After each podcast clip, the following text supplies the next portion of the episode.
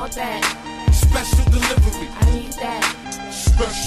Welcome to the Special Delivery Podcast. I am your host, Special, and on this episode, we're going to break down everything you don't know and should know about Bas's album Milky Way. We talk about stories behind the songs, him picking the sample for Purge, constructing an album with no skips, getting approval from Rosie Perez, and also the Dreamville blueprint as far as revealing layers on each project to give a piece of themselves to their fans. Plus, you know, we had to talk about the upcoming Dreamville Fest and those return of the Dreamer sessions and so much more. So let's get into it. What's good, everybody? My name's Bas. I'm on here on behalf of Dreamville Records, and we live. Yay, Bas is here. How you doing? I'm great. How are you? I'm great. I'm so happy to have you back. We did Creators Cut last time. So people haven't checked it out, the link will be there for them to check it out. How have you been? It's been a long road. Yeah, it's um, you know, it's been fruitful. It's been good. Lots of progress and lots of you know memories and and just connecting with people and collaborating with people and you know seeing the world. I can't complain. Yes. Now, Milky Way. Of course, after it dropped, the thing that everybody was saying was no skips. When you were creating it, was that a conscious thing or was it something you realized afterwards? At what point were you like, oh shit, it's no skips? I try to do that with all, all my projects in a sense. You know, that's almost uh, the hardest thing. is sometimes there's songs that may be bigger records or maybe even be better records, but if you're constructing an album, it's almost like you're making one long song in a sense. So the way the tracks transition in and out of each other, the difference in like the you know maybe the topics they touch upon, the tempos, the tones in your voice. There's like a way where you got to be dynamic and keep it changing, but also you know kind of keep a thread sonically going through it. It's always been a conscious attempt of mine, and you know I think it just finally everything clicked. Speaking of the sonicness of it, I remember reading that this was your proudest accomplishment because you felt like you found your sound sonically and you finally locked into something. So I just wanted to congratulate on that. It's no skips, but it also is just a feel good groove all the way through while still telling your story, telling the stories of other people. Props to you for that because Thank you, it's thank so you. good. And then we start with the first track, Icarus.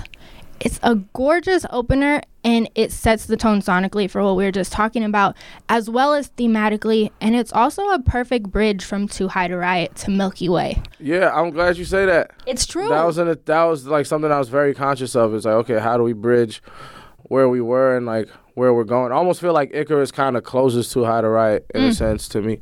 So uh, yeah, I'm glad you picked up on it. At what point did you know that it was going to be the first track on Milky Way? Uh, fairly early, before I even had Ari or like the Hics do certain parts. I just knew Ron Gilmore and Mees produced that. Shout out to both of them. You know, Mees does pretty much all the Cozz records, and Ron does pretty much everything coming out of Dreamville. He's got a hand in.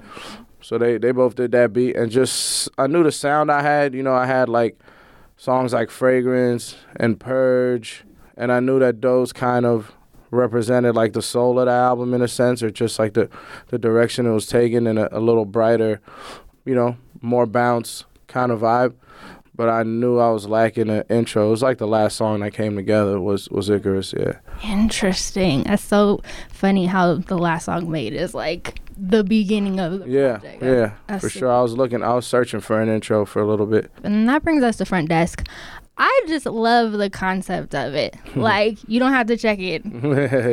Where did that theme and kind of metaphor come from? it's just moving through life. I think, especially where when you start to get busier and sometimes it feels like I don't want it to sound cold, but like people just want to occupy your time for the sake of having your time as opposed to anything constructive or like necessary. Well, in the song, you kind of explain the situation about how she's kind of like flexing on you in a sense. Like, I don't need to know where you're going. Like, that's not going to make me jealous. That's not going to Yeah. make me more into you. Like, Right. it's such a weird thing. Right. So, like, it's like a call for attention. yeah. And I, you know, it's just I'm in a stage at life where like my attention is just a little too valuable. I gotta apply it when necessary and when it's meaningful. And then I want to talk about Boca Raton. You're talking about how Derek found the Sango song, and I'm super interested in how managers kind of collaborate on projects. I've had a couple different conversations on this podcast about how the manager will kind of, you know, either give a song or help with a cover or stuff like that. Is there other stuff within this project that Derek helped with? Yeah, I think Derek, you know, is uh, kind of like a creative director in a sense where I, we can discuss certain things we want to accomplish, or, or I can try to express my vision, you know, as best as I can, and, and he can kind of plug in the holes of, all right, well, then content wise, we need to create this, and maybe we should reach out to this person, or, you know, I'll start getting artwork drawn up, or I'll start getting merch designs done, you know.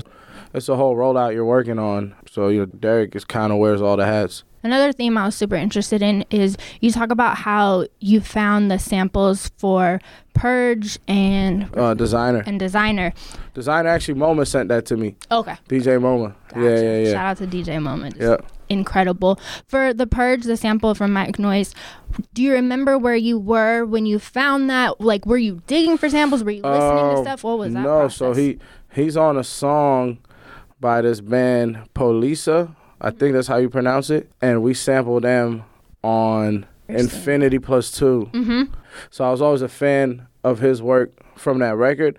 And then I'm like, let me just look this guy up because he was he was like a feature on that record. And I thought his vocal was just so incredible. And then I stumbled upon this Vimeo for this um just like live session he did or some like recorded session like in a house. He's just jamming in a house with a few few of his homies, and uh, you know, he just sounds amazing. He's, you know, incredible songwriter. The, the words, everything he said was speaking to me. It was just, it was kind of spiritual. I was in D.C. on, I think it was a Four Eyes Only tour, and I went to the studio with Ron Gilmore and and Christo, who produces like the majority of JID's work, and I had that sample, and I just I pulled out the sample. I had like the parts of the vocal I wanted to use because they were, the, just the things he was saying. Mm-hmm. I kind of you know, wrote a song around like that message, and then they just got to throwing some drums on it. Ron put a bunch of bunch of instrumentation on it. That was that. And you kind of talked about how on each project there's a couple tracks on each one that you picked the sample for. Are there any other ones that kind of stick out in your head? I had the sample for Lit. Mm-hmm. That was a Miguel sample. Shout out to Miguel. Let's see. What was on Too High to Riot? Did I do it for any record on Too High to Riot?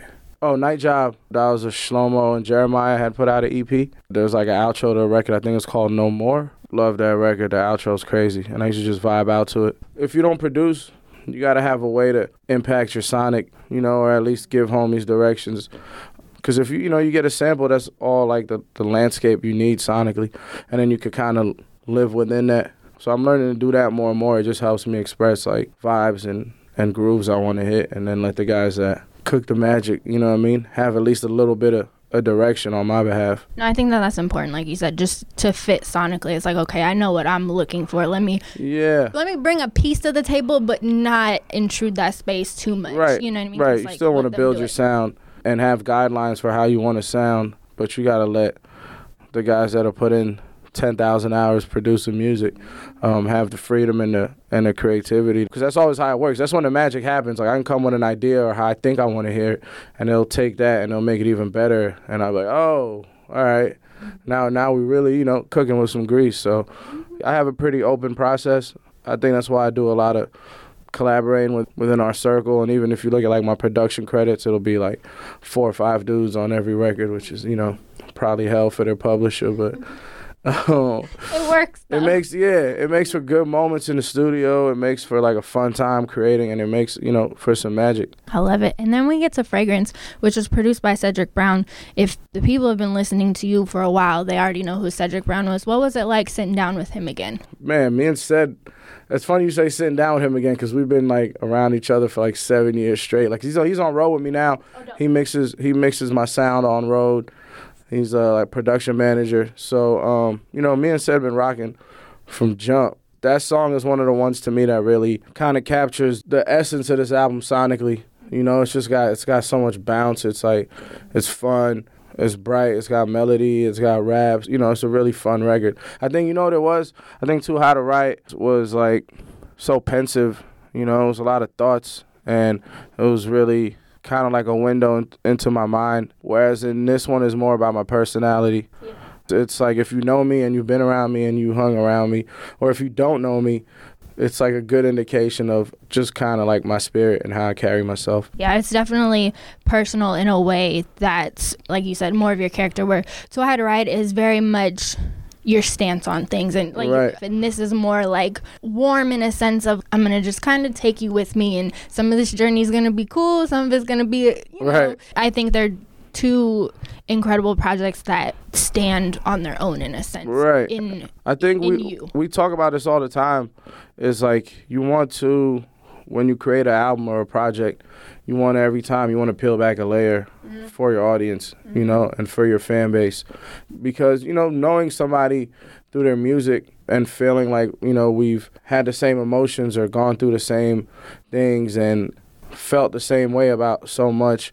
I think that connection is kind of like integral to our brand as Dreamville, definitely to mine as an artist, and it's kind of what we thrive off of and and what we excel at. So it's like I think every time that's the art in it, right? You got to find a new and creative way to peel back a layer to give someone more information and more things to relate to. I think the important thing is you don't want to do it the same. You know, that's the challenge. Like you don't want to do it the same. You want to be able to keep evolving sonically and with your content. And every time you come back to check in on one of my albums, you're like, all right, well, I know what you've been up to mm-hmm. for the past year and a half, or I know what's changed in your life and what's the same. I think the peeling back the layer thing is so interesting. I don't hear people describe it like that enough. And I don't even think that some artists think about it consciously. I think they're just kind of making music and they have things to express. But like the thought of really sitting down and being like, okay, what layer am I giving this time? And having just this conscious thought of like, this is what we're doing and this is what really feeds the audience. And even bringing it back to Dreamville because you guys do such a good job of giving that. I think back to the first J. Cole tapes, and it's like he was already doing that, and who knows if he was even doing it consciously. So it's like it's something that definitely carries you guys through and kind of gives the fans an opportunity to really know you in all these different layers. Yeah, it's it's a deeper connection than just having the hottest single out in the summer. You know, it goes beyond that. Like I've had fans that are like have like invited me to their wedding. You know what I mean? The whole play tribe at your wedding then Yeah. invite me. yeah, yeah, yeah. But you know, it's cool. It's cool that you know, a we're also pretty accessible people. If you ever see us or run into us or you know or any of those things, so I just I like maintaining kind of that relationship with our fan base. Like you know, we're accessible. We really just like y'all. We're all going through the same things. That's what's gotten us here. Such a beautiful thing. That leads us to infinity. Of course, the white man can't jump. If the kids haven't seen it, they need to see it. Classic movie. At what point did you know that you wanted to tie it in, and what kind of came first? Was it the song Infinity Plus Two? Was it the Yeah, no, the so- movie? there's a love story definitely being told on the album. Uh, we talk about peeling back the layers. It's part of kind of the, a transformation that I go through as a person, and that is then related in the music. So I could tell, you know, there was like a, a core of songs, whether it's everything from front desk to I would say the other end of that spectrum is tribe, right? There's a growth. You know what I mean? You could take fragrance, front desk, or like on one side of it, you can get into your Boca Ratones and Infinity, and you get in with Tribe, and you can kind of see a journey there mm-hmm. of like a span of two years of my mindset and my relationship with women, the women in my life, you know? So once I knew I had that in the songs, I was like, okay, well, how do I spell that story out a little more? And I really hate like overdrawn. Yeah, you talked about you didn't want. You also didn't want to force it. Like Yeah. you wanted to find a way to where you kind of give people this idea if they haven't caught it already. Like this Right. is where we're at, without kind of force feeding it. Right, exactly. I didn't want to spoon feed it. I didn't want it to be some long drawn out interlude. Yeah, those two were just perfect. Then obviously before PDA, there's the Bronx Tale. But yeah, so that one is I had the songs for sure already, and I just knew that I wanted to slide two movie interludes because I love watching movies, and because those movies have had like a, a big impact on me, both of them. And I just think you know, there's not much better writers than film writers. You know, like every line in both those interludes is like potent. Like it says something that you're gonna hear it and you're instantly gonna feel it. Um, I'm blessed. I'm lucky they cleared all those for me. I had to get uh, Rosie Perez to like. I had to get all that the performers to give their, and and like Rosie was like, kind of the last one holding out because she didn't. She wanted to hear the record first. Mm. And then she heard the record and she was cool with it. So I hope she liked it. She's a legend. For real. Yeah. Oh man, that's so so cool. That leads us to Sanufa. You talk about how Cole made it, and that was just the name of the beat. He had made it in South Africa when he was listening to you know a bunch of Black Coffee and all that. But my favorite part of it is how you talk about how that beat pushed you out of your comfort zone. What was that process like, and did you experience that on any other records on this album? None quite as much as Sanufa. Push me out of my comfort zone, like creatively, not necessarily what I've been a fan of, because I've I've listened to house music my whole life. But yeah, I think I always try to gravitate to certain beats that will push me out of my comfort zone. You know, that's just gonna create a different. I think on Too High to Riot, I would say probably like Live For is one of those records, and it's complete opposite of Sanufa. You know, it's much more open and airy and like very emotional, so it makes you tap in, you know, to more vulnerable content. Sanufa, it was just fun. The second I heard it, it was just kind of infectious. I was like, you know, what, like I want to take a stab at this, and you know, I remember doing it, and I remember being like is this good? you know, you know, when you're trying something new, like, is this, yeah. this is good because it was fun. Mm-hmm. You know, it was it was fun to make. I enjoy listening to it. Is it good? Yeah, and then I sent it to Eve. I sent it to Cole, and they're like, Yo, "Yeah, this is crazy. You bugging? Like, it's really good." So I was like, "All right, well, it was good to get other people's ear on it." But I felt good about it. You know, I think every time you do it, it's just about staying yourself. Like, I feel like I can jump into any genre or lane or do what I want. And as long as I stay true to me, I'm going to find a way to kind of bend it to me. It's so important too, just as as an artist to be able to I mean, I feel like all people need to have a good like idea of who they are, but especially as an artist, so that you can, like you said, bend and kind of do your own thing on somebody else's track or right. what have you. So that's one thing I don't lose is like, it's just me? That compass I never lose that, you know. So if if something is me, I can live with it being, you know, loved or hated. Mm. As long as I know I didn't compromise myself. I think that's important for all creators across the map. The validation and all that, it's whatever at the end of the day, if you felt good about it and it was true to you, right? That's all that matters. Yeah, that's the only way to do something new and push yourself out of your comfort zone is is to have that feeling. Definitely. We already talked pretty much about great ones from Bronx Tale. But I'm so excited to talk about my favorite, PDA. my absolute favorite, just because it's so damn cute. Like, you think about when you're in high school and you're talking on the phone all night until your phone dies. It, it's just so cute. What was it like making that one? It was cool because it was one of those songs you really kind of got to like capture. You know, that stage of like infatuation is is like early and I don't like to say it fades, but you know, love is love. It's not it's not infatuation, there's a clear difference for a reason. You know what I mean? It was cool to be able to tap into that. To be even be inspired to tap into that is like a privilege, you know what I mean? That was the cool part because that's that's not like a self-reflective song. That's you know, it's not a reflective song. Like you got to be in that moment and you got to express that thought. If you're far removed from that, like you can't really tap into it. So it's, it's a very honest record. I reference high school because that's when a lot of us really felt those feelings. But it's like it's also cool to think about feeling that as an adult because it does happen every now and then. But right. like you said, it's rare, and you have to be in the moment to really feel that. So. Right. Yeah. It's like any new love, really. Like that. There's like that honeymoon period. You know what I mean? Where you're just like crazy about somebody and you know it's cool. It's cool to be able to express that. I like how many people have taken to that record. I like that you say it's your favorite.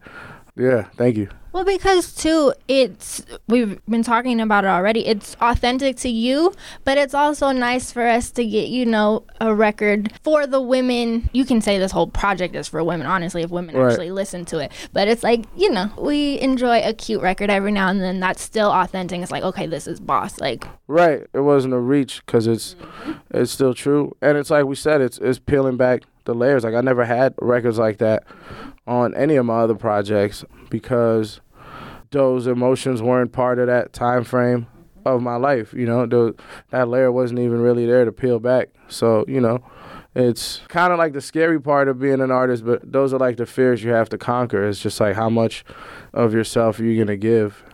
You know. But like anything else in life, the more you give, the more you get. Yeah, because I feel like me and probably a large amount of your audience really loves that record. It was worth it for us for you to kind of take that leap. Yeah. it's like we feel like we relate to you even more and are more into it. So Yeah, I like. I think like PDA and Tribe are that. Like I said, like that side of that spectrum, that story that's that's kind of being told. That starts with the, the front desks and the and the fragrances, and that kind of ends with PDA and Tribe. Is there's a journey there. There's a maturation. Definitely. And then designer. I feel like designer is one of your favorites.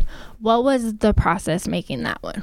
Um, I was in London with Ron. Christo was there. The Hics were there with us. My boy K Quick, who's also part of everything I do as far as engineering and producing. Who else was in London? Ced. Was in London with us. Everybody.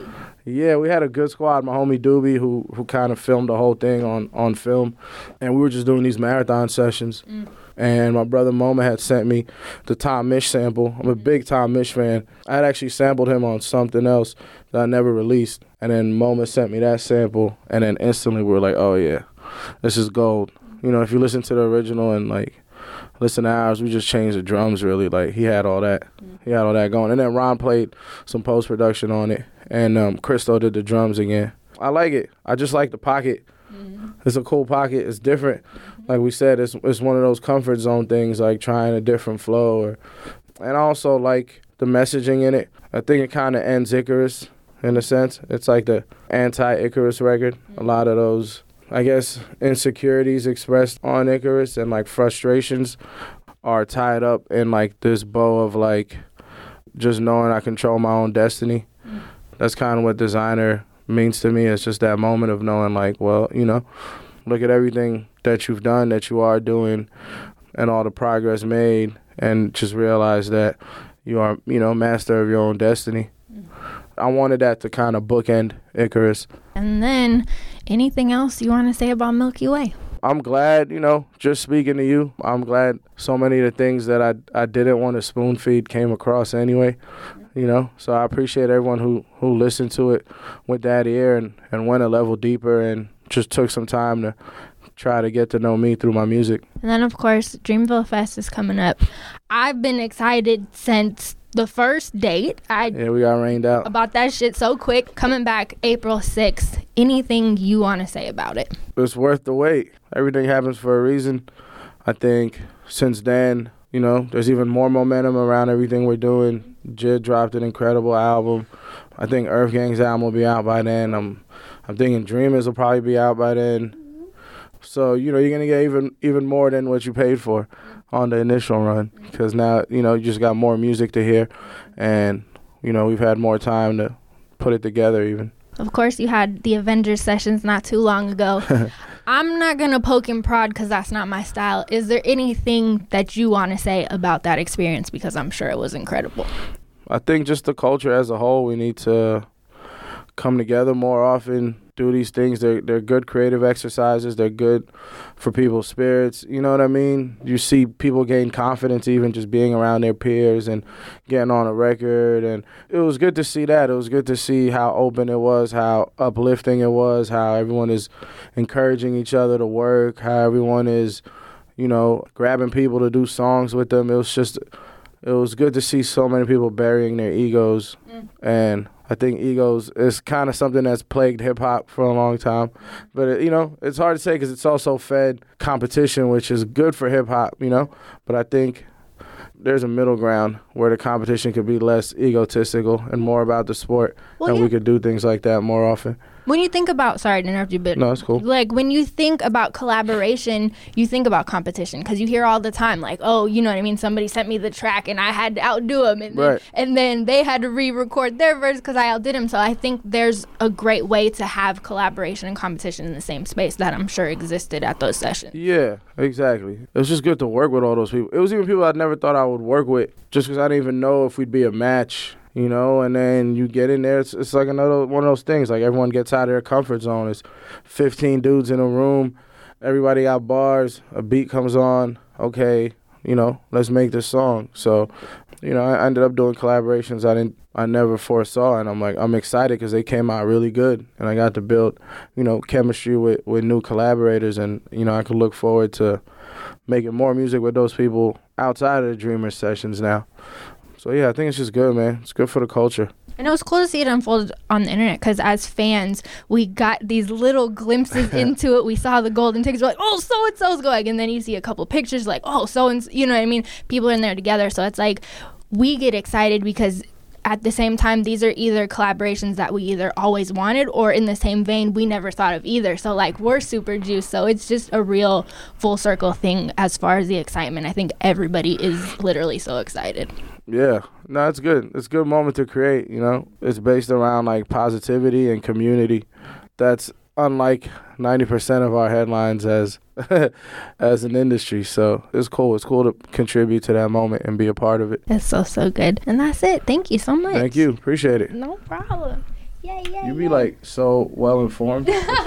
you know, I'm like your guys' biggest fan at this point. Like I, I get so. Ju- Thanks again to Bas for coming by, and thank you so much for checking out this episode. If you enjoyed it, make sure to hit that follow or subscribe button on whatever you're listening on, and then reach out to me, especially if you're coming to Dreamville Fest. Let's meet up. I'm on Twitter at Special Says, and on Instagram it's at Special Says as well. As always, this episode is dedicated to Marlon. Do what you can to stop senseless acts acts of gun violence.